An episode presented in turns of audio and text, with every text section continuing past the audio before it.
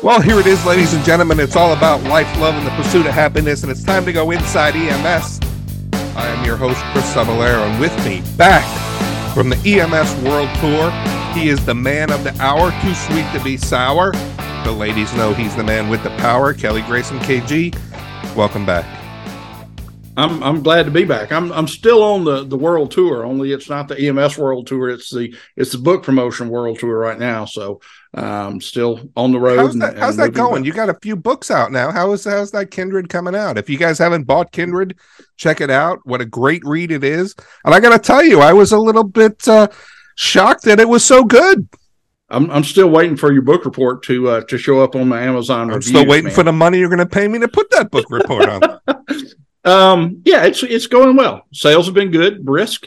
Um, the the reviews really help. Uh, so the more people write reviews, the higher it moves in Amazon sales algor- algorithms. So uh, we're we're we're pimping that pretty hard. And I'm going to literary cons and and uh, I'll be at the World Steampunk Expo in in uh, Lafayette, Louisiana, in a couple months, uh, promoting it and doing a couple panels there. And it's going to be pretty cool. I'll actually be in Lafayette next week, as a matter of fact. Oh, Yeah, well, you so- ought to come by and visit me and take me out to dinner. That's what I want to do. And um, so, are you close to Lafayette? Uh, about an hour away. Yeah, I'm not driving an hour to see you. But um, so it, but the book left an opening. There- There's going to be more than one, right? I mean, Oh yeah, there will be a trilogy. it was it kind of leads you to say what the heck, how is this ending this way kind of thing you It know, i don't want to give it it, i don't want to give it away Yeah. but uh it will at least be a trilogy, if not a series. So Yeah. we'll see. Hey what was that like for you to write something like that? Because i mean tell people what it's about but if you don't know what kindred is about give them give them a little bit of background but i know this is not what we're going to talk about today but one of the things that i always find and i i, I like to interview authors is how did you get the inspiration? But th- this really goes against the grain. It's not ems this isn't an ems story. It's you know it's kind of uh you know tell them Yeah. what it's about. Well, um, I, I had always back in my uh, when I was blogging heavily, I, I wrote a couple of stories about some dude, and everybody in EMS and public safety knows who some dude is. Um, and I had fun with it, and uh, I thought, man, you know, there should be an origin story for some dude, and there should also be a uh, he should have an adversary. So I wrote. Uh, uh, I wrote this this little. I started off with the the prologue, and that sat on the back burner for a couple three years until I, I decided, look, if I'm going to uh, if I'm going to earn a living writing, I've got to actually write. So I sat down and, and finished it up. And the the uh, the gist of the story is that some dude is actually a an immortal uh, fallen angel, uh, a demon escaped from hell, and there is an archangel in pursuit of him, and uh, the the demon can inhabit whoever he wants. And and wreak all manner of havoc. You know, some dude beat up uh the guy standing on the street corner minding his own business, and some dude sold him the drugs, and some dude uh, uh you know did all these things. But the uh, he can inhabit whoever he wants, but his adversary has rules he has to follow, and he can only inhabit a host with that host's tacit permission.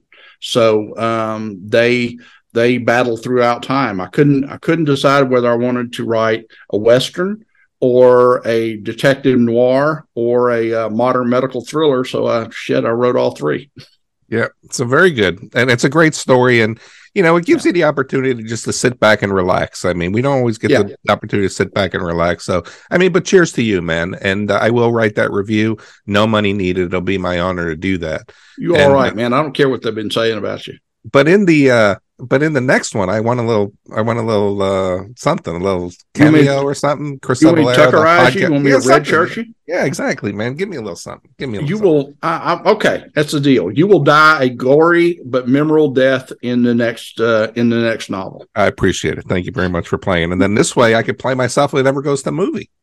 There How you go. There about you that? So, Kelly, we did have a topic picked out today, but as I mentioned, you've been on the EMS World Tour Yeah.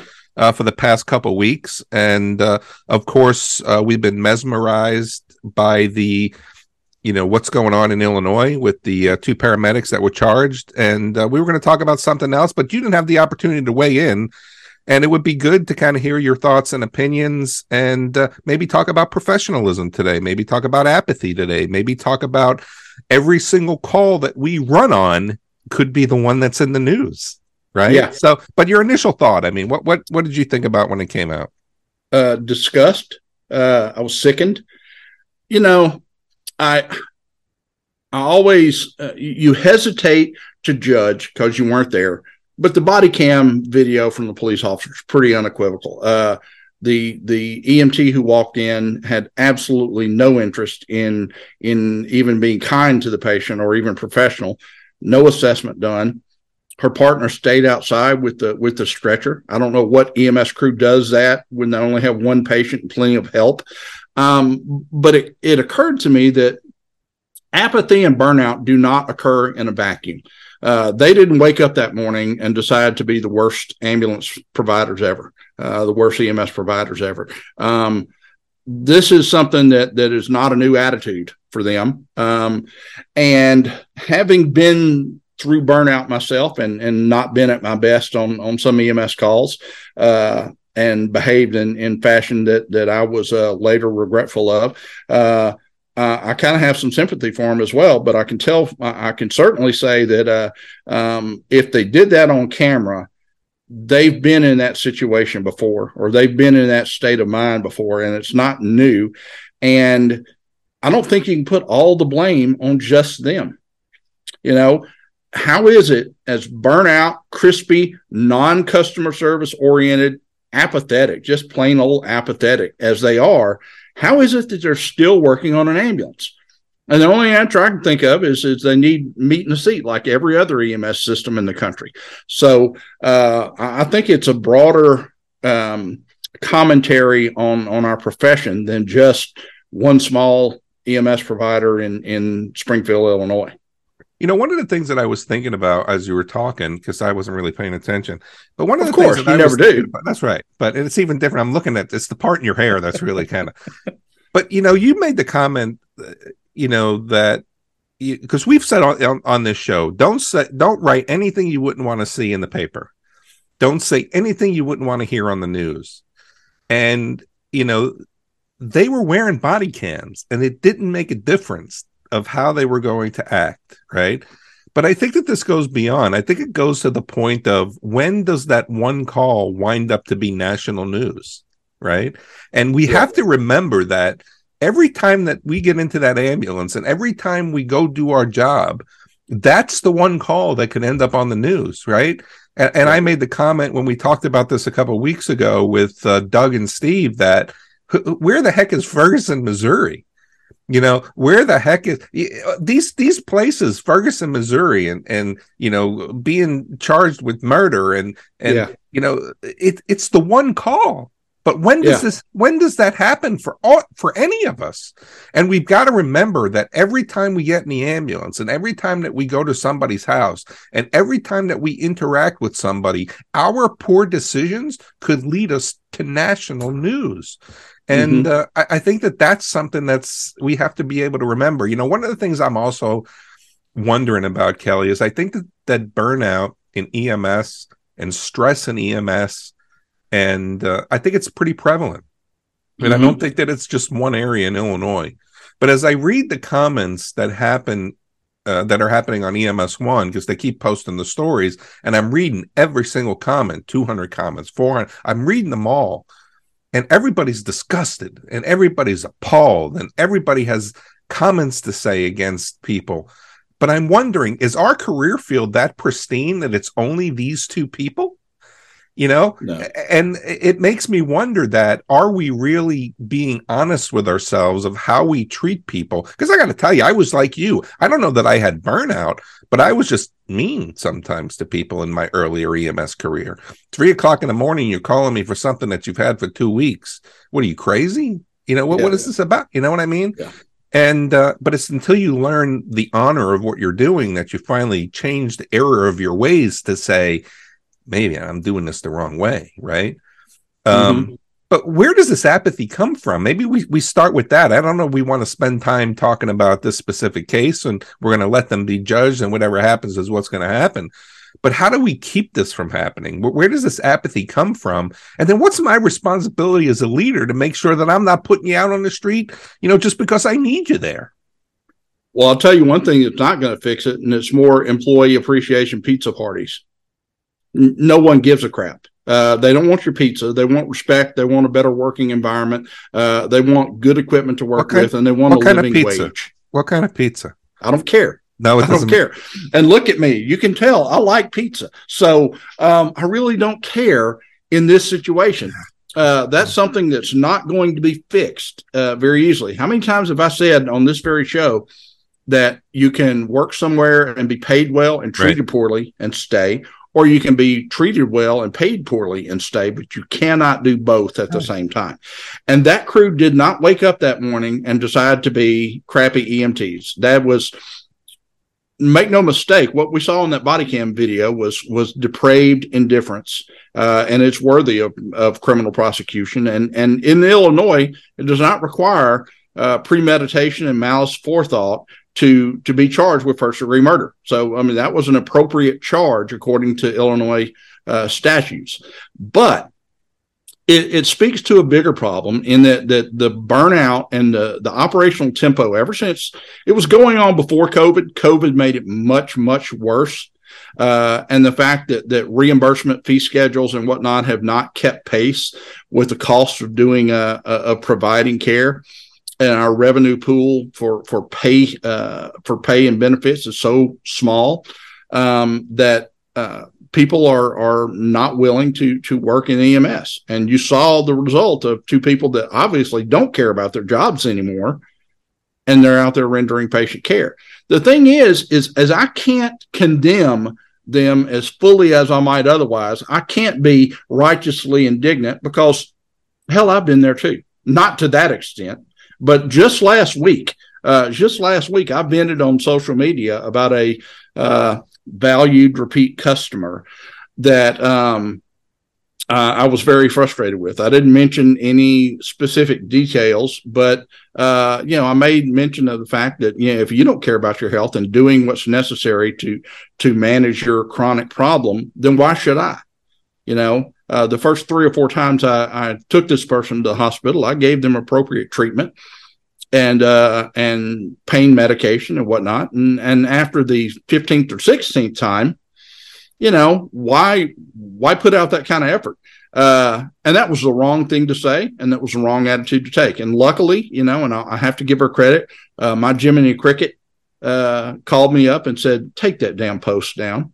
Uh, that's not you. That's not the image you want to project." And she was right. Uh, uh, there's nothing wrong with venting but venting in public in a way that that demeans you and and your patients is is wrong and so i took the post down uh, so i can see why they could be in that kind of situation but i'm uh, you know chris you ever you ever think back and go man the things i said in front of that cop with his body camera running god i hope that never makes it onto the news Yeah. um, now i've never uh, things i've said I've felt that way about, but I never got in the back of the ambulance and and treated the patient uh, with any anything less than my best. Uh, but there were, you know, there were the private eye rolls and the and knowing winks and nods uh, that we make sometimes when we know or when we think a patient's complaint is BS. Right. Um, the the problem being is that when those things go wrong and they do go wrong, you don't just represent yourself and your agency; you represent the entirety of EMS, and that's that's what we need to be aware of. Just not easy to to remain aware of that when you're in the midst of burnout. Yeah, you know, while you were talking, again, I wasn't paying attention to it at all. You never do. but I, I did pull up, and that's what I was looking for while you were talking. I mean, just a couple days ago, um, the uh, the case up in Denver with Elijah Wood. Yeah. I'm sorry, Elijah McClain. My my, I apologize. yeah. What Um, what happened to Frodo Baggins? but uh, you know they were indicted by a grand jury on manslaughter, Yeah. criminally negligent homicide, uh, in the death of Elijah McClain. He died um, after they were given ketamine and so on and so forth. And when we think about this, I mean, this is becoming standard now. That when we make the decisions that we are responsible for, we could be on the other side of some legal action that is going to be serious for us as providers. And we have to remember that, you know, the job that we do is very important. We're not getting paid tons of money for. hmm Um, a lot of times we do it because we have a calling to do it. but it's not worth having to go to jail for. And No. we've got to remember just doing the right thing keeps us from uh, being in a situation where um, we're going to be indicted for, you know, you know, in this case in Denver of criminally negligent homicide uh, and manslaughter, right? Yeah. Or in the case of uh, Illinois, um, you know, first degree murder. But you know, I, we have to think about this from a professionalism standpoint. When we Mhm. think about building our professional reputation, it's built on who we are as individuals, who we are as professionals. And you know, Kelly, I've said before that it- just because your boss or your agency or you know they don't think about you and they don't treat you the right way doesn't mean they take away from who you are as a professional and who you need to be as a professional. And what worries me is that more and more we're going to find, uh, you know, these calls that we're going to think are benign that could turn into something that could ruin our lives forever. And regardless of what happens in the case in Illinois, what ha- regardless of what happens in the case in Denver, these people are tagged with this for the rest of their life Mhm. and uh, I could tell you that pe- probably these people don't work in public safety anymore. They don't work on trucks anymore. And if they stay that- out of jail. and if it was the one call that makes a difference, right? And we've got to remember to define our professionalism about who we are as professionals and who we need to carry with us for the rest of our life, right? And uh, one call here in Denver, one call here in Illinois is going to change the lives of people, not just the lives of the two EM, the, the two paramedics in Illinois, but the family who lost their family members Yeah. they're affected as well. And I don't know what that answer is, man. But as a leader, what am I supposed to do for my people to ensure that they're doing the right things and staying out of trouble? I, I think that you know part of that reflects culture, um, and I don't want to cast aspersions on on a company that I have no familiarity with. But once again, that kind of attitude displayed does not occur in a vacuum. There are they have they personally have probably done something like that before, maybe not to that extent, but been less than caring and less than professional uh, before. Uh, and if it goes on with with that one crew, is, is it possible it goes on with other crews? Is it possible it's an endemic thing at that particular agency? We don't know, but what we do know is is that uh, you're not going to fix that by coming down on one particular crew and and ignoring the the elephant in the room, which is how is this overlooked in our agency culture? Yeah. Uh, Nancy, Nancy, t- you know, her favorite Peter Drucker quote is "Culture eats strategy for breakfast," and you can have a you can have a wonderful, uh, noble mission statement, and and you can do all the say all the right things, but if your supervisor, your management on down don't display uh, the the culture that the agency should embody, the people in the trucks are not going to either. Yeah, and it's one of the things when you think about vision, that's where we're going. When we think about strategy, that's how we're going to reach the vision. And culture is the behavior of the organization as we go on and reach the vision. And if the agency isn't going to have good behavior, you're never going to reach your vision. So I think that's a good point. You know, Kelly, what do you think is the answer to um, how we handle our partners in these situations? Because I, you and I have been paramedics for a long time, and we have Mhm. conversations with our partners, and we say, "Look, this is the way that we're going to work together. This is the way that we're going to deal together. This is the way that we're going to make sure that we get home safe at the end of the night." When do we break from the loyalty of our partner to say that's not behavior we're going to have?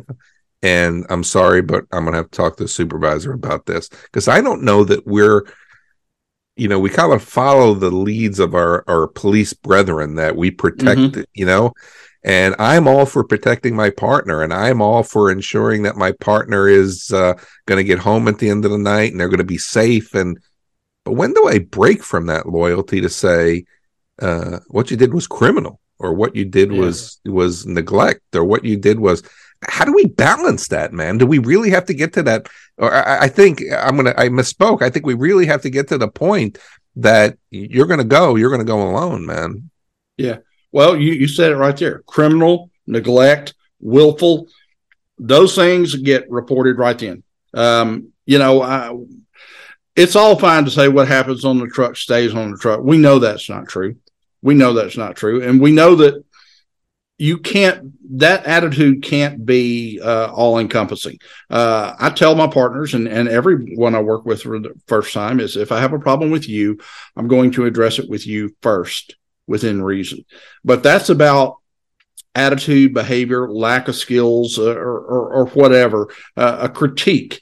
But if there's something wrong with your with your outlook uh, if you do something that is willfully wrong uh, What do you, mean- what do you something mean- that what do you mean outlook? uh, the way you look at EMS in Oh, okay. general. You I'm know, you're not you just yeah. you're just not a good fit for our profession. Uh, and, and I know it's arrogant as hell for me to to to presume what I know is and is not a good fit for our profession. Uh, but when something goes so far across the line that uh, it's obvious that someone uh, meant to do harm or meant to punish a patient or or did something that was willfully negligent or criminal, uh, that gets reported, and there is no ifs, ands, or buts about it. And no, I won't work with you again. Get this person off my truck right now. Yeah. And I'm lucky that I have the the seniority uh, in my agency. I could probably make that stick. Call a supervisor and say, uh, "Yeah, I'm not working another hour. This person come come find somebody to get on the truck because they're going home." Once, once and only once, and and that person was uh, a a bad apple that that they had known about for some time, but but uh, had had just put off biting the bullet, and and she wound up uh, she wound up shooting herself in the foot and, and made it easy for them. Yeah. But no, I've I've never really had to to do that. I've had patients or I've had partners that I've said, no, I'm not going to work with that person again. Uh, don't schedule them on my truck, uh, or I'm not going to pick up an extra shift if I know they're working. The supervisor says, Hey, can you cover such and such a shift? well, it depends. Who's the other person on the truck? Oh, no, no, I can't cover that. As a matter of fact, uh, and don't ever ask me again if, if they're on that truck. But yeah, I think that that sort of thing, when it's willful and it's wanton, it's just like they say in, in just culture. You know, just culture is not uh, you get away with everything, you get a talking to and a and a slap on the wrist. There are some things in just culture that will get you fired post uh, post haste, uh, and and that's the same thing. I'm not going to get a supervisor involved in, unless it's one of those things, or if me talking to my partner and trying to work it out between us uh, fails, then I'll I'll escalate it up the chain. But um, you know, and the other thing, the other thing that, that is just glaring there, aside from the apathy and the and the lack of assessment and absolutely no care whatsoever, who in the hell in 2023 puts a patient face down on the stretcher?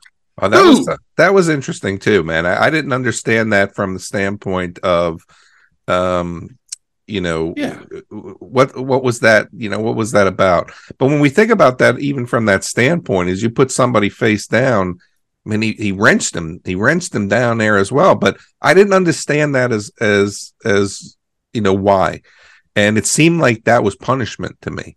You Oh, know what I mean? It seemed, but again, that's just my opinion. But and, and a lot of people are making this comment on uh, on the Facebook threads and so on and so forth that uh, who puts people face down. But you know, that's a really great point, and I think that that was that had to somebody been that has been pencil whipping their continuing education for 20 plus years or someone who does not care and that the- does not care part fits the the definition of first degree murder in the statute But here's the thing that I want to touch on as well is they put him face down. They, you know, wrenched him down uh, with the straps, but obviously nobody checked on him the ride to the to the hospital. yeah Where's i don't know vi- what transpired but I, I wonder if if he wasn't dead and they didn't know it when they got there where's the vital signs? You know, we got to take vital signs what every ten minutes on a on a medical call or whatever that works out to be. virtual vitals You know what I mean? Exactly. I mean, there's a lot of 120 over 80s going on here, and uh, you know, 80 pulse and uh, what is it, 16 respiration, yeah uh, 20 respiration. I'm sorry, but you know, one of the things that we have to start to think about too is it, it's not the fact of how they treated him in the house or what they did when he got onto the stretcher, but there was no care given, and I guarantee. None. there's going to be vital signs that were taken on the trip to the to the hospital, right? And mm-hmm. uh, you know, this was a, a, person that seemed to be out of it. Uh, shouldn't have been put face down. Never should your patient be put face down unless they've got something protruding from their okay. back. And or have- or there there have been other you know there, there are a few exceptions, but for you know for general purposes, you're right. Never put your patient face down, but maybe some respiratory problems where proning the patient might be beneficial, or when the patient has severe facial trauma and, and potential airway compromise. But the key there is they're constantly vigilantly assessing their patient. And they didn't do that at all in this case. No, I have to agree with you 100%. But this is one we're going to follow close, Kelly, right? And we're yeah. going to uh, see how it's going to play out. But what I what I want to give to my peers out there in the United States is you have to be able to take care of yourself, right? And hopefully you've got good leadership and hopefully you've yeah. got good vision and hopefully you work for an organization who respects you. Now, the realization is there's a lot of organizations out there that don't fit that bill, right? But what you have to be able to do is you have to be able to believe in who you are. You took this job. What, what what's your story that got an EMS? Kelly, I always wanted to write a book what how you got in EMS because it was always that story that got you there and whether it was you were the patient or whether it was you saw somebody what how, we all got our story about how we got here. Well for for me barber college was too long and all the good snap-on tools routes were already taken. Oh so, so you can really? So good. I mean that's good to know. But um we've got to be able to set our own movement forward in our profession. Set the own mo- our own movement forward right? And we've got to be able to respect ourselves enough that we're going to do the best job that we can in light of whatever's going on around us. Because we don't know the one call that's going to cause us to be on the national news. And um, you know that's something that we've got to really pay attention to. And we've got to be able to define our own professionalism. We've got to be able to develop our own reputation. Because yeah i'm 57 years old kelly and, and i got a couple more years three more years and uh, it's probably it for me that i'm going to semi-retire to florida on a 70 foot boat in the middle of the caribbean and maybe you'll see me every six weeks. And but for the people who are out there now i mean you know who are 20 20 years old 25 years old 40 years is a long time to work your plan. Yeah. and you're going to have to carry that professional reputation with you everywhere you go. And we've got to remember that uh, the work that we do is important but the work the, the care that we give isn't worth defining our relationship with our reputation for the rest of our yeah. life and i fear that people don't understand that man yeah, uh, well, you've said it on this podcast many times, and and I don't think it can be said any better than this. No one else has the ability to determine your attitude but you. You control that. You may work in a crappy environment. You may work with with people you don't like or respect, or people that don't like or respect you. But you determine how you approach your your job, your life, your patients. Um, sometimes that is hard to remember when you're in a bad mood and and the burnout is is creeping up and and the the red ass has turned to the pink leg it's spread so far uh, but you still have the ability to do that. Now me uh, I, I succumb to that occasionally uh, and i rely on people that i trust and care for me uh, that to remind me um, uh, you know the better angels of my better angels of my nature to uh, to remind me of that. So you know uh, um, I think all of our listeners should should understand that that no matter how bad it gets, no matter how how many dialysis runs and so-called BS calls you run that shift, uh, you still have the ability to de- uh, to determine your attitude. Uh, but hey, that's what we think. We'd like to hear what you think. Give us your sh- your thoughts at the show at ems1.com. Don't forget to rate us on iTunes. Don't forget to go buy Kindred and write a review on Amazon. Shameless plug. Uh, but for, for myself and co-host Chris, blah, for myself and co-host Chris Cebollero, this dude. Thank thanks you. for tuning in to Inside EMS. We're going to catch you guys next week.